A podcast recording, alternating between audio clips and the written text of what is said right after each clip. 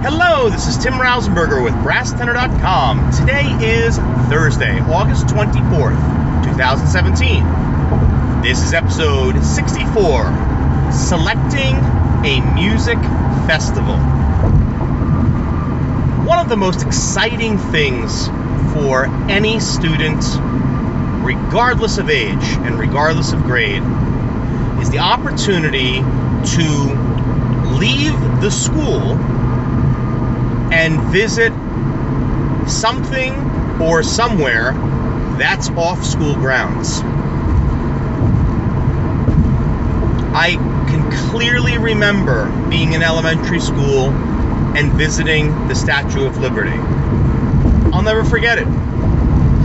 And it was made more memorable because I was doing it with my friends and I was missing school and having so much fun. I remember the boat ride. I remember going all the way to the top. We were able to go to the torch back then. It was awesome. A lot of fun. And I can clearly remember just about all of my field trips over the years. Now, when it comes to music, one of the best types of trips that you can offer is a festival. Now, I use the word festival because this really encompasses many different types of events. You could have a competition. It could be just some some type of celebration, maybe a celebration of the arts. And then there are other ones that are just simply festivals. I think the issue that a lot of music teachers run into and where quite a few people fall short is the selection process. I have been a part of and also directed many ensembles on these types of trips. And I like to try to think in the mindset of a child and what would make them happy and what would excite them, and quite simply to ask them to get an idea of what makes them tick, what makes them happy, what they enjoy. So instead of me telling you about my experiences as a performer, I'm going to go more with the choices that I've made as a director. One of the first music field trips that I ever did was to a theme park. I'm not going to say which park it was, but it was to a theme park that had lots and lots of rides. And the way that this was set up, this particular experience, you didn't actually perform at the park. Now, this is a misnomer. A lot of people think that the, the ensembles go to the park to perform. Simply not true. Not with this particular performance, anyway. As a matter of fact, there were several festival companies associated with this particular park, and none of them actually performed at the park itself. I'm kind of back and forth on it. I don't know if the park necessarily would have been against that because I do know that when I went with a marching band several times, we did march in the park.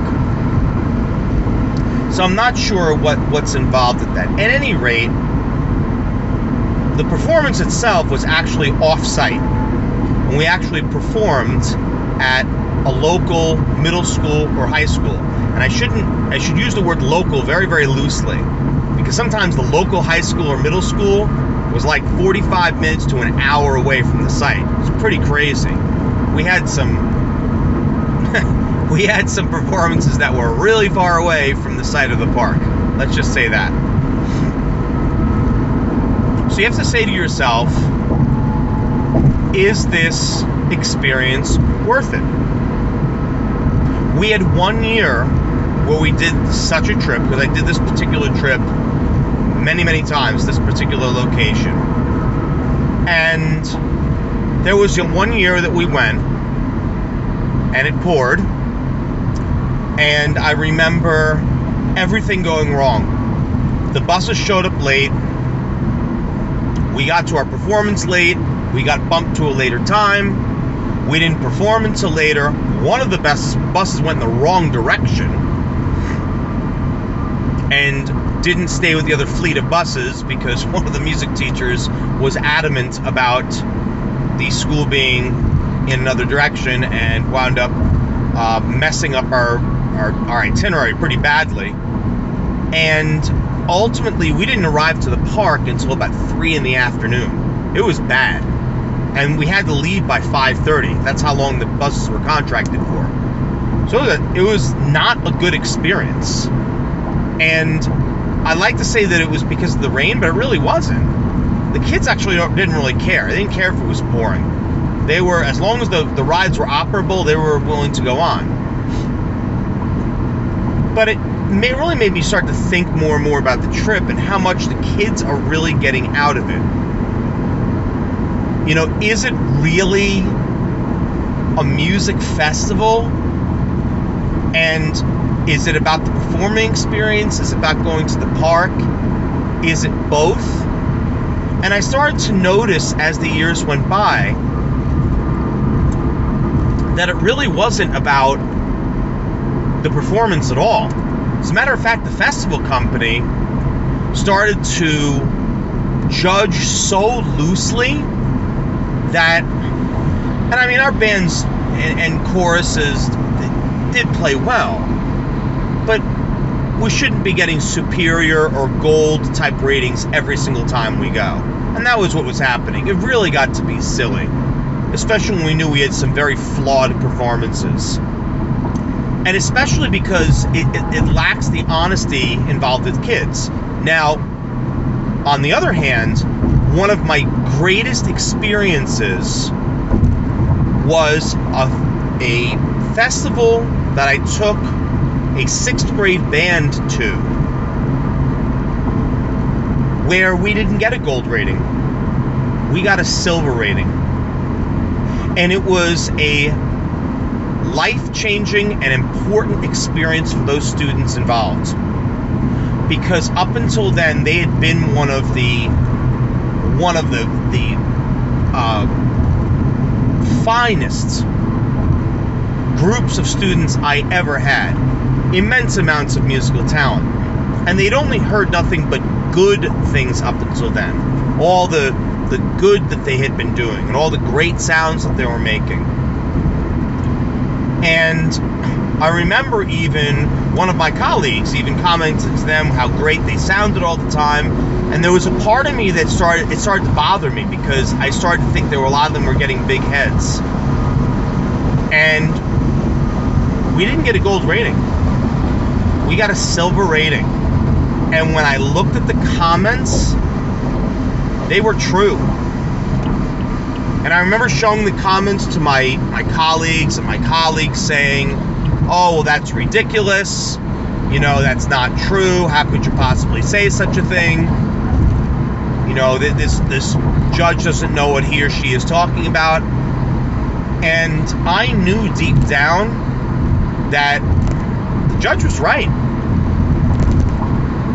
And I remember sitting down with the students and I talked to them about it and they improved.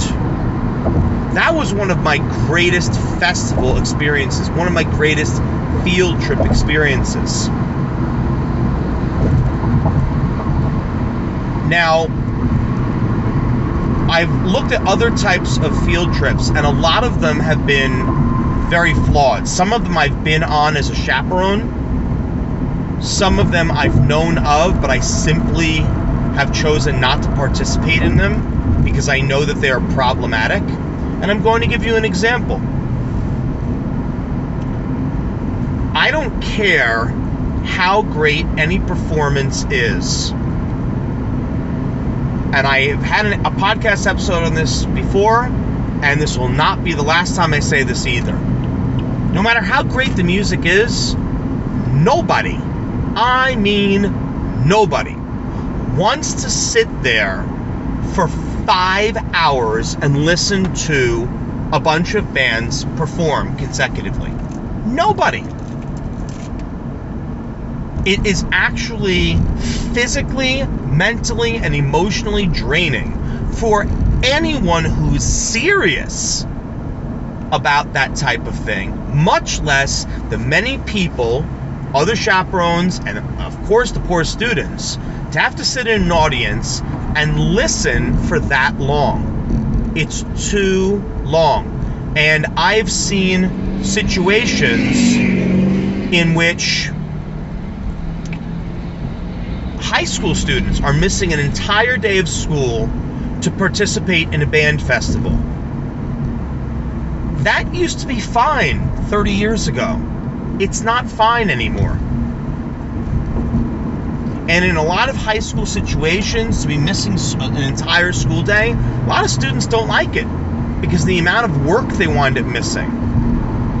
Especially if it's a type of school that has any type of block scheduling and the classes are really long and they're missing that particular class for the day, I actually don't blame the students for being upset about having to miss that amount of information. And if they're going to miss it, it better be for a good reason. It better not be for the reason that you're there to play for 10 minutes to strut your stuff and then have to sit there for four and a half to five hours and wait for results at the end. To me, that falls under the category of asinine. It's absurd. And I see a lot of these types of competitions that are like that. Worse yet, I've seen them where they haven't even been organized well. Mistakes are made by the judges. The timing is off. That's the worst. I had one experience where I chaperoned a trip and the students had to be back to school absolutely no later than 2 o'clock. We didn't arrive back to the school till 2.40. Some really, really angry people. Angry people in the school, administrators, parents. It was not a good situation. It's not a great way to put the emphasis on your program in that type of way. It's, it's a very negative type of feeling and a negative taste that they have in their mouths. So that's a type of field trip that you need to be careful with. Other festivals that I've known of that have been mixed. If you're going to go away on an overnight type of trip, my feeling with overnight trips is if you're going to go somewhere overnight, you should make it a true overnight trip. An overnight trip to stay for one night is not an overnight trip. That is a gigantic waste of resources. To be sitting on a bus to go somewhere where you're going to be on that bus round trip for a minimum of 10 hours and then only be there overnight one night, maybe two nights, to me, that's not really a great experience. I think if students are going to be shelling out that much money for that type of trip, bare minimum three nights, probably more like four nights. That then they'll have the memorable experience. It's this going halfway thing doesn't it doesn't work. It just doesn't work for students. Because they're going to want to socialize. And if you're going to go truly on a music festival, on a, on a trip, then you're going to want your students to perform well, but then you're also going to want to be able to expose them to wherever it is that you're going. You know, mainly cultural things or landmarks or whatever the case may be. Concert by an ensemble. And I've seen groups before that will go on a trip and they'll arrive at the site, they'll go out to dinner, then they'll go to a, a, a classical music concert. Well, that's fine. There's nothing wrong going to a classical music concert, but if that's one of your only things that you're doing, you're not going to make too many friends with some of your band members. Because there are a lot of kids in the band that don't want to sit through a classical music concert. And to say, oh, well, it's good for them, well, you know what? Maybe it isn't. to be perfectly blunt. And you know, if, but if the, the, trip is longer, if you have a, a four or five day experience and then that mm, classical mm-hmm. performance is one of the days, then that's fine. Then they can have that one day where they say, eh, you know, I could have done without that, that, but I like this instead. Where we went and saw this museum or what have you. I think too many music teachers fall short when it comes to selecting a music festival and not truly thinking about what the students are going to enjoy. And it all comes back again to those directors who are, I don't know why, but they're in it for them and what they're going to get out of it. That's not what teaching is about. It's not about that. It's never ever been about that. It's about the educational experience you're able to provide for your for your students. And if you are a teacher that has that type of issue, then perhaps you need to find an outlet outside of school where you can perform with a group and you can take advantage of those opportunities. But not at the expense of your students, though. I feel very, very strongly about that. We need to be more careful when selecting a field trip and making sure that it's a great overall experience for everyone involved and the time is useful. Things are planned appropriately, activities are appropriate, and everyone in the end is going to have a good time. That's the most important thing of all. And we'll throw a little bit of good music in there too. Be well.